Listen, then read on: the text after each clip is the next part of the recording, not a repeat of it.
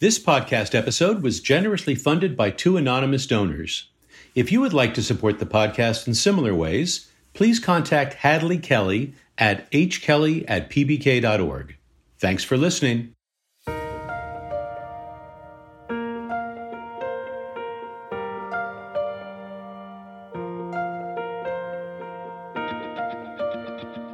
Hello and welcome to Key Conversations with Phi Beta Kappa. I'm Fred Lawrence, Secretary and CEO of the Phi Beta Kappa Society. On this podcast, we welcome leading thinkers, visionaries, and artists who shape our collective understanding of some of today's most pressing and consequential matters. Many of them are Phi Beta Kappa visiting scholars who travel the country for us, visiting campuses and presenting free lectures that we invite you to attend. For the visiting scholar schedule, please visit pbk.org. Today, it's my great pleasure to welcome Dr. Susan R. Wolf, the Edna J. Koury Distinguished Professor of Philosophy at the University of North Carolina at Chapel Hill. Professor Wolf's interests range widely over moral, psychology, value theory, and normative ethics. In particular, her research focuses on the relation between moral and non moral values, the nature and conditions of responsibility, and the idea that, as humans, we seek to live not only good and happy lives, but also lives that are meaningful. Welcome, Professor Wolf. Thank you. Glad to be here. You know, we like to think of you as as really one of ours in Phi Beta Kappa. You were inducted into Phi Beta Kappa at the Alpha chapter of Connecticut at Yale College uh, in the early 1970s. You held the Romanell Phi Beta Kappa professorship 2009, 2010. Now you're a Phi Beta Kappa visiting scholar. So I think you've kind of run the table on being a member of Phi Beta Kappa. Well, it's an organization I like to be associated with. Let's talk a little bit about your your path to becoming a philosopher. You were originally going to be a math major in college, right? Right. So, what was it like being a math major at Yale College in the early 1970s? It had just gone co ed. Math is not thought of, at least in those days, as a heavily populated women's subject, and I wonder whether at Yale College that was an easy transition or a hard transition. Well, it was certainly noticeable. I was one of maybe two people in my classes most of the time. I was the second class of women to be admitted to Yale, so only half of the classes had any women in it. And at the time, they were only admitting women on a ratio of one to three or four. So, right. so there were very few women in the entire university and almost none in math. And philosophy wasn't much more populated by women for that matter. So. So let's talk a little bit about how you decided to double major in philosophy. You came to, to Yale to be a math major, and it's a strong math department, but something piqued your interest to broaden your interest and widen the lens a little bit. Right. Well, I, I don't think I had ever heard of philosophy before I got to college, but I went in as a math major specifically because I love mathematical logic. And so my advisor, he knew logic was the area of math I wanted to go into. And Robinson, my advisor, had created this major and encouraged me to consider it. And so, you know, that got me to take my first philosophy course or and my second philosophy course. And it was a great way to combine what I loved in mathematics and mm-hmm. my other interests, which are basically humanistic interests and particularly just stories about people. so it was a way of uh, kind of, you could take literature courses and, and math courses, and in some ways they both fed into the same, the same discipline. So you went on to, uh, to Princeton and studied with the great Thomas Nagel. What was that like? Thomas Nagel was just, he was a wonderful teacher of philosophy and a wonderful advisor and mentor, in part because he was so selfless. I think he just cared about philosophical questions and about getting the truth.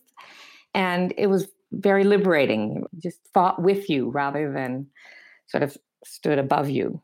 Thought with you rather than stand above you. Boy, that's that sounds like a pretty good aspiration for a, for a professor to help the student think and to think with the student. Can you tell us a good Nagel story that sort of captures the character of, of him as a thinker and as a scholar and as a teacher? Well, I'm, these probably say more about me than about him. um, one is that, um, as I said, he was very selfless about philosophy. He never assigned his own work, for example. Hmm. Um, and being not an especially energetic scholar myself, I didn't read much of his work while I was in graduate school taking courses and writing mm-hmm. my dissertation. And so it wasn't until after I had handed in my dissertation, I'd been meeting with him every week for about two years, showing him, you know, what I had written that week, talking it through, throwing it out, just trying again, and so on. Right. And then I handed it in, and it was in the hands of the readers. And for the first time in graduate school, I felt I had uh, free time and could uh, do whatever I wanted. So I finally decided to read um, one of his famous early books, The Possibility of Altruism. Mm-hmm. And then when I read it, I realized it must have been obvious to him over these last two years that I had never read it and he had never mentioned you might be interested in looking at this because it was so relevant to everything I was talking about. So I was just hugely embarrassed and humiliated. I'm not even sure he noticed that, but it seemed to me an amazing thing that he just kept that back completely. Now, when I think of Nagel, and I'm coming at it from the point of view of legal theory and legal philosophy, but I think about him as and his major impact on law and the use of uh, non consequentialist thinking, deontological argument, and legal theory. Uh, but I think of Rorty, I think of Rorty as a pragmatist. So, how are these two the choices that you come down to making who you're going to work with? They were both obviously just big thinkers. They thought about the biggest questions that there were. And that was really what I was most attracted to doing. Well, let's talk about some of those those big questions. It seems to me, I'm sure you'll agree with this, uh, that the relevance of philosophy, if anything, is more obvious than ever because we're living in such a fraught time where people are looking for answers to questions that maybe are a little bigger than we're even used to thinking about most of the time. So, the one I want to jump into and start with you, uh, one of the public lectures that you're going to give as a Phi Beta Kappa visiting scholar has the intriguing title of Meaningfulness, a Third Dimension of the Good Life, where you talk about not only self interest and morality, but meaningfulness as a dimension of a good life. Tell us a little bit about what you mean by meaningfulness and how to, does it deserve this ranking in the definition of a good life? Well, first and foremost, one wants to be happy. Mm-hmm. Um, and for some people, it, things end there. But especially if you're a moral philosopher, one will recognize well, thinking only about your own happiness leaves out moral reasons for doing anything. And many of us want, both for ourselves and for the people we care about, to be moral as well. So there are kind of two dimensions of a life well lived or a life that you want your children to live that they be happy and that they be ethically good or morally decent or something like that. But I realized a certain point in my life that a lot of the things that I directed my life towards weren't really well explained as being directed on the basis of my own happiness or on the basis of the desire to be moral. So, mm-hmm. for example, things we do for the people we love or for the activities we love or the you know interests that we have passions about we might do them even when they're not so great for us. It, it takes sacrifice of mm-hmm. resources, time, pleasure, but neither are they morally particularly impressive. So the thought was the normal dimensions that are used to evaluate a good life don't really account for this. Mm-hmm. And then the second thought was these things that we do that aren't accommodated by morality or happiness are actually the things that make our lives most meaningful. So that's where I get this idea that there is a third dimension and that it is meaning. And then the question is, well, what what is it for something to be meaningful? And the view I eventually came to is that meaning arises when you are actively engaged in projects of worth. Or to spell that out a little bit more, when you're mm-hmm. when you're doing something that you're that you love doing or something that's connected to something you love and are passionate about. And that thing or person is worthy of your love. Mm-hmm. When those things come together, your life gets meaning. Let me ask you to lay this alongside the work of the the great Viktor Frankl, who of course is not a philosopher, he's a psychologist, but he certainly was a psychologist who wrote like a philosopher in many ways. Right. And talks about the that the very act of the search for meaning in our lives is what is what gives our lives meaning. Is that an element of what you're talking about, or do you think there's a difference between your work and what Frankl writes in Man's Search for Meaning? Well, I think they complement each other, but um, but they're emphasizing different different aspects. One thing they have in common is this idea that a concern to live a meaningful life, which, insofar as you search for it, and the satisfaction you get from the feedback that you are living a meaningful life, or the absence of that if you don't if you're feeling that you're not living a meaningful life I, that that's a, a deep feature of what it is to be human. So that's something that i think we're both acting on. I, I, you know i i'm spending more time thinking about well what kinds of things give you meaning and what um, i'm emphasizing this subjective objective distinction that is less explicit i think in in frankl yeah Frankl is looking at that more in terms of really human drives, right? And he says that the account of human drives as being the the drive for power or the drive for sexual gratification is an incomplete account. It leaves out this entire piece of our lives of this this drive, this will to find meaning in our time on this planet. Exactly. And I love that.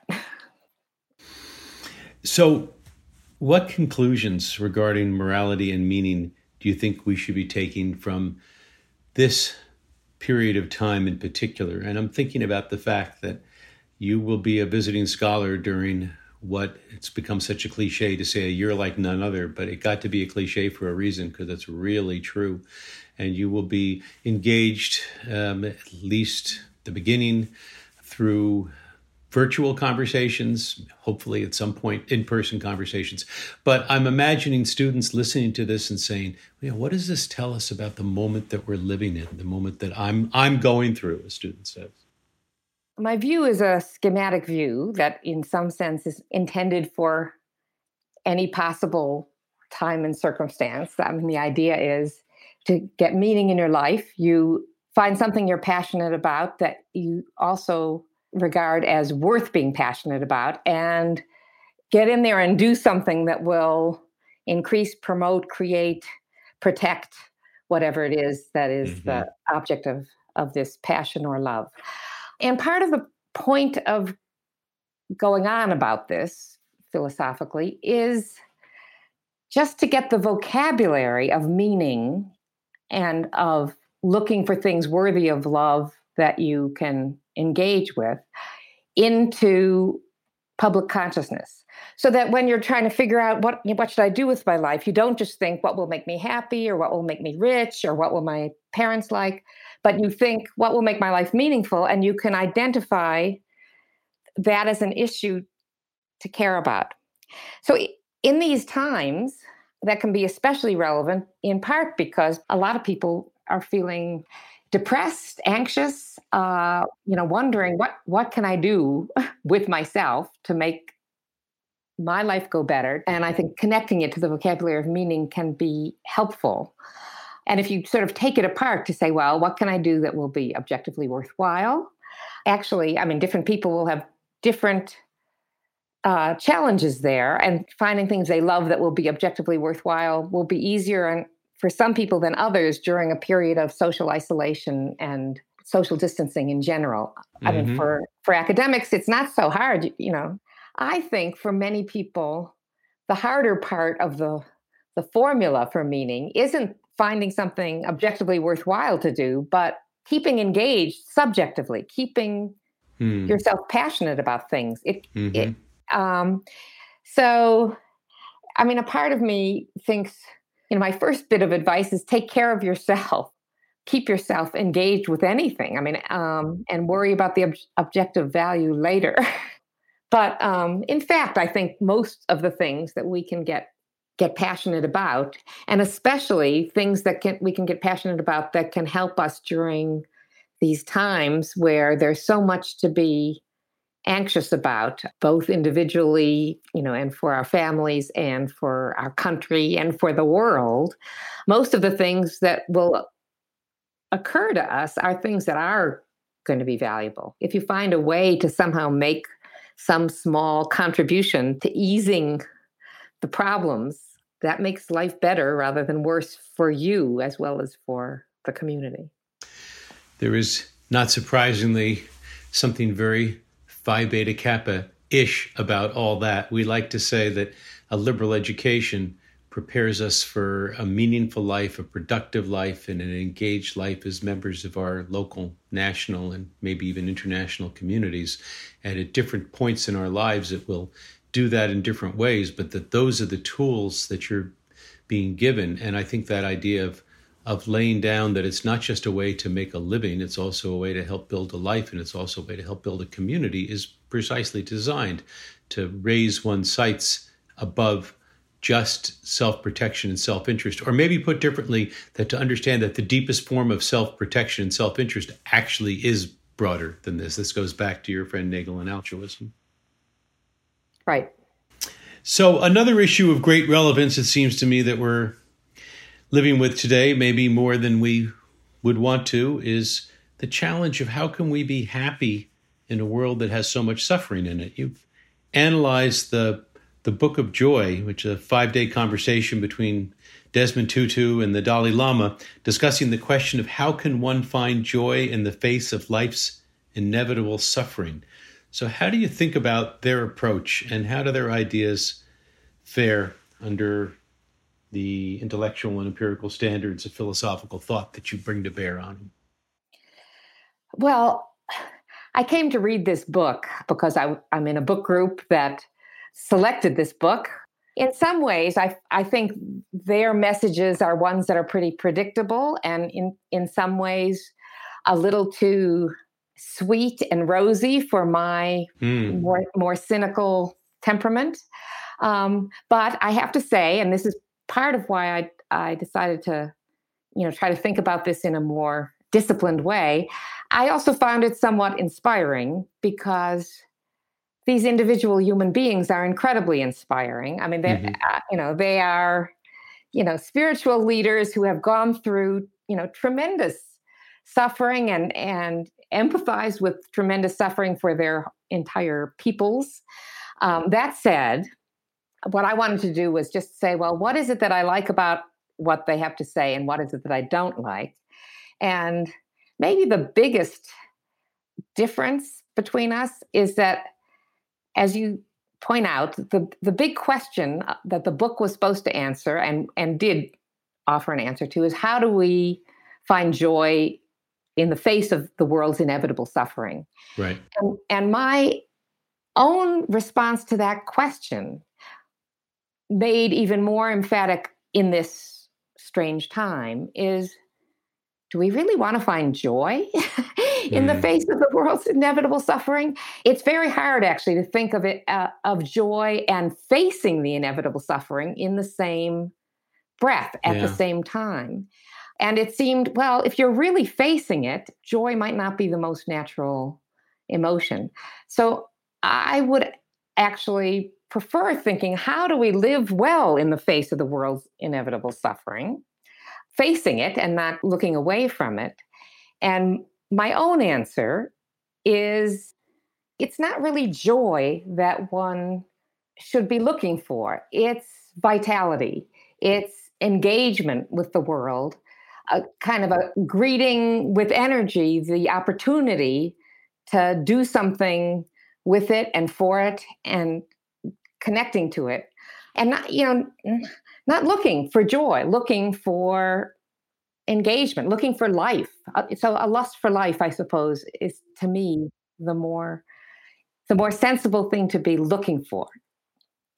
To what extent do you think the issues you're dealing with are fundamentally changed by the COVID 19 pandemic? And to what extent do they really continue? Is it more, is it more continuity or more discontinuity from this cataclysmic set of events uh, since the spring of 2020. In terms of the interest in these issues, I expect that they are greater than ever. Uh, um, mm-hmm. I mean, I, I do think people people have been have said to me over the last decade that there are some you know some people think there's a crisis in meaning and that our our society our world is you know finding it harder and harder to find meaning in life and and feeling consciously or or unconsciously with mental health problems that are put in different language um, a lack of meaning. Um, i think that's that's exacerbated during this time and at least one segment of the population is therefore as hungry for thinking mm. about these issues and talking through them working through their own solutions as ever before um, of course i would think that since the issues that i care about anyway um, but yeah no it doesn't seem to me that there's any any reason for them to become less important. Yeah. Yeah, who would have thought you went into a growth industry? yeah, right. but I do think, you know, the the struggle to find meaning in a world that feels so uncertain, so unmoored, right. um, is is profound, and it's not just on the level of deep academic thinkers. I think this is a very common thing you hear if you if you listen to call-in shows, uh, if you read letters to the editor, if you just you know chat with people on the street at a socially distanced, safe distance, you very quickly fall into a kind of conversation, even with strangers, that you really wouldn't have before this. I think. No, I think that's right. Um, I mean, what I would like and what I hope um, develops is something in between a certain kind of very simplistic self help language about these things and the very esoteric language that academic mm-hmm. journals are looking for. I mean, I, meaning is everybody's problem.